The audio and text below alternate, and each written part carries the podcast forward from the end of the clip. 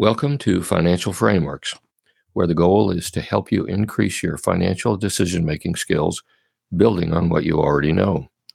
The past 30 plus podcasts have focused on four main threads of financial concepts and tools. First, fundamental financial concepts, the most basic being comparing cost versus worth, or we talked about margin of safety. Secondly, current issues such as inflation, ESG investing, the role of the Federal Reserve. Third, and most recently, differing detailed approaches to value investing, like Bruce Friedman at Columbia University. And the final thread being practical learning tips based on recent developments in the field of behavioral finance, the study of how people actually make financial decisions. We've talked about biases and assumptions in that vein. Based on feedback from listeners and conversations with former students, and also reflecting on what I think can be most valuable in the short listening format of a podcast, this and future podcasts will stick to two main themes as we explore building wealth. The themes are first, sharing applied learning tools for understanding and owning financial concepts you need. If you understand how you are thinking about things and how you are going to learn about them, you'll be much more powerful in your thinking process. Secondly, exploring value investing techniques and matching them to fit your approach to investing. I have two reasons for narrowing my focus. I know from experience that if you learn something successfully, it will stick. You will own it, and you can then use it over and over and improve on it. So let's focus on that process using the content of value investing as the vehicle. We're using value investing as a vehicle because it's based on sound fundamentals. The concepts are applicable beyond investing in stocks. And even if you choose a different style of investing, such as momentum, or uh, you track charts and and you pay more attention to economic indicators than specific stocks, the information you learn here will still be useful. So we will use value investing as the vehicle for our learning. My second reason is that most of what I see on the internet about investing focuses on results, focuses on specific stocks, market conditions, economic factors that affect companies, a lot about what future stock prices could be and how they will get there. However, I don't see a lot of material that dissects the process that leads up to the investment choice, material that illuminates understanding how to make decisions that incorporate your personal decision making process in an investing 101 way. You know, very clear, not fancy statistical studies it needs to incorporate financial analytical tools that you can use easily in your way of thinking, how you think about risk, how you like to do research, how you deal with conflicting information, and what are your intuitive or natural time frames? Uh, are you long term? Are you short term? All these things are part of your decision making process, and you need to understand them, or it's good if you understand them so that you can get better at it. I know from experience that knowing both things, the why and the how, produces better results. I also believe that those successful investors whom I've studied understand both of these things the how to of learning and the how to of doing. That being said, I believe that there is a lot of really solid material out there on the internet, and I don't need to replicate it. This podcast and my blog at finframeworks.com doesn't need to replicate useful and solid investing material that a brokerage firm or a financial firm or an information firm like Bloomberg or Yahoo Finance or Value Line or MarketWatch has already built and they've built it well. Additionally, I will be pleased to refer you to general information and value investing websites like Guru Focus or Net Net Hunter or the American Association of Individual Investors. I've done that in the past in podcasts, and I'll do it in the future. when the site provides quality information and insights and is consistent. But again, I don't see a lot out there about learning techniques that are clear and that you can quickly absorb and apply. So, in this area, I believe I can and will contribute to your financial education. My approach is to tie underlying concepts with actions you can take to produce results, a good decision making process, and successful results that are consistent with your values. So, today's podcast has four parts. Number one, tips on how to learn and absorb lecture type materials, such as a podcast. You can use these tips as you listen to the second part of the podcast. Secondly, I will outline a value investing process that is very basic, it's very clear. It reiterates a lot of what we've covered before, but it does it succinctly and it covers all the bases. The third part is a problem that is relevant in today's market. I think that you will find it interesting to consider. And finally, I'll give you a summary of what's coming next. Okay, here are two active listening while you're learning tips. Let's start with how you retain conceptual information when you are listening. And this will focus on active listening, not just listening. This is a podcast, so you're learning from listening. These two tips are useful when you're listening to a speech or a lecture. In the next part of this podcast, I'll outline a process that contains five separate steps so you can try out these listening tips on that material. See if it works for you. The five steps that I'm presenting to you are pretty straightforward, but they're also fairly dense. They're packed with things that you can do and underlying concepts. The question is, how will you remember the five steps after the podcast is over? Will you remember all of it? Will you remember some of it? Will you remember none of it? Uh, will you have been focusing on other things? And most critically, will you remember things that you thought were important? What method do you have for sifting what you hear in a learning situation so that you know that you have captured what's most important and that you've used your time well? That is active listening or actively listening. Most people, when they're listening to a podcast, are engaged in other activities at the same time. In some ways, this is similar, but it's not the same as sitting in a classroom and listening to a lecture or being in a staff meeting and, and making sure that you're following directions from a colleague or a superior. In those situations, you might be taking notes and you are not necessarily engaged in other activities. However, the listening process in all three settings the podcast, the lecture hall, or the office setting should be the same for you. Your time is valuable, so your attention should be focused either on your work or your studies or what you intend to get out of this podcast. In all three settings, you are listening and providing enough attention so that you can discern what's important and retain what's most important. Active listening is not passive. It's not like watching television or being entertained in a movie where the material just sort of washes over you. So that's the description and the context. Now, here's the technique. When you are actively listening and are engaged in the process, most people are usually doing five or six different things, ranging from keeping up with the speaker, taking notes, relating the subject to what you already know, and trying to avoid distractions. I recommend that when you're actively listening, you concentrate on two things. As you're listening, you are assessing what is most important to you. Is this important? Is this important? You just ask the question over and over again. You're filtering and you're thinking while you're listening. Secondly, as you listen, try to paraphrase in your own words what the speaker has said. This is an excellent way to make the knowledge your own and helps to link it to what you already know.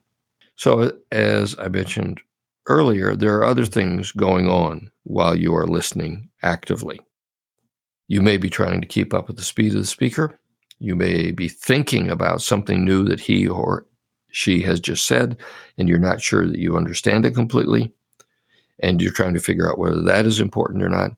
And or there are distractions, there's noises, someone leans over and uh, whispers something to you. So, the point I'm making here is in most settings, there is a lot going on that can interfere with active listening.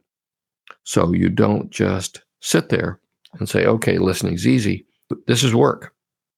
You are addressing this in a way that is as focused as writing a paragraph of instructions for a colleague.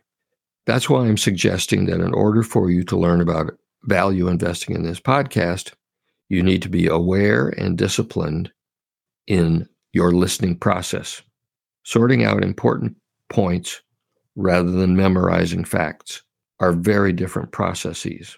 Maybe your listening calls for you to memorize the facts. Well, that's what you should be doing, and then going back and figuring out the important things later on. More often than not, in a podcast setting, figuring out what's most important is what really counts. So, what I will pre- present to you shortly is a value investing content that contains a checklist, or you can use it as a checklist and you can test whether these two listing tips work for you as you are listening to the checklist. You can ask yourself, Am I getting what's most important? And am I relating this material to my own experiences so that I can use it or actually own it? So, the second tip that I suggested is paraphrasing. When you can and when it makes sense, you don't do this just for the sake of doing it. Paraphrase what the speaker has said using terms that help you remember or that you know will cause you to remember the concept. For example, in these podcasts, I have used the term margin of safety often. A colleague whom I talk with about investing regularly never uses that term. When we're talking about potential investments, he uses the phrase cash rich, and it means the same thing to him as margin of safety to me. He can read a balance sheet as well as I can. He knows what to look for. He knows when nuances should be paid attention to. He looks at the time value of money. He's a, a, very smart person, but he never uses the term margin of safety. Somewhere along the line, he applied cash rich. He's read much of the same Graham and Buffett value investing materials that I have, so he's familiar with the term margin of safety and that in that world it's sort of a sacred phrase but he applies his own vocabulary because that makes the concept more useful to him. This may seem like a minor detail, but in holding on to important concepts and making knowledge useful to you, it's not minor. It's what makes it your own. Do this whenever you can. Okay, so here is the value investing material that you can now test your learning tips on. And I think it is a good summary. I have been describing value investing from different angles for about a year. The summary incorporates a lot of that material, is very succinct, and it's very complete, so you can use it going forward. It is a simplified five step value investing set of criteria that will help you identify companies and stocks that meet the criteria that are used by a number of successful value investors.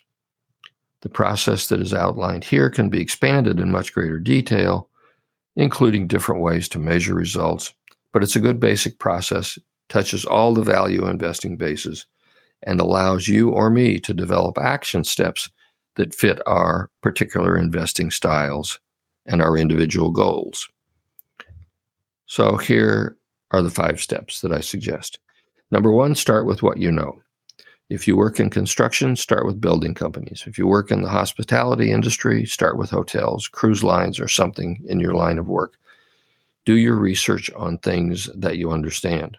Or, as Danielle Town does in her book Invested, pick a company whose products are part of your daily routine and of whom you have a very high opinion. She used Whole Foods as her the example in her book, and uh, she goes into it in great detail, and you can follow her thinking very clearly. It's a great book and it's a great example. Number two, look for companies whose earnings are growing at a rate higher than 15%.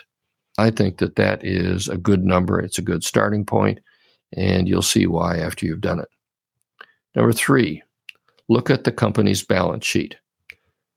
You want more current assets on the balance sheet than total liabilities for the company. There may be exceptions to that, but that's where you start. Number four, research how the company has performed compared to its competitors for at least the last two or three years. Again, referring to the hospitality industry, how do Best Western and Ramada Inn compare for financial performance over the past couple of years? Number five, look for the company's durable competitive advantage. This is what Warren Buffett calls a moat.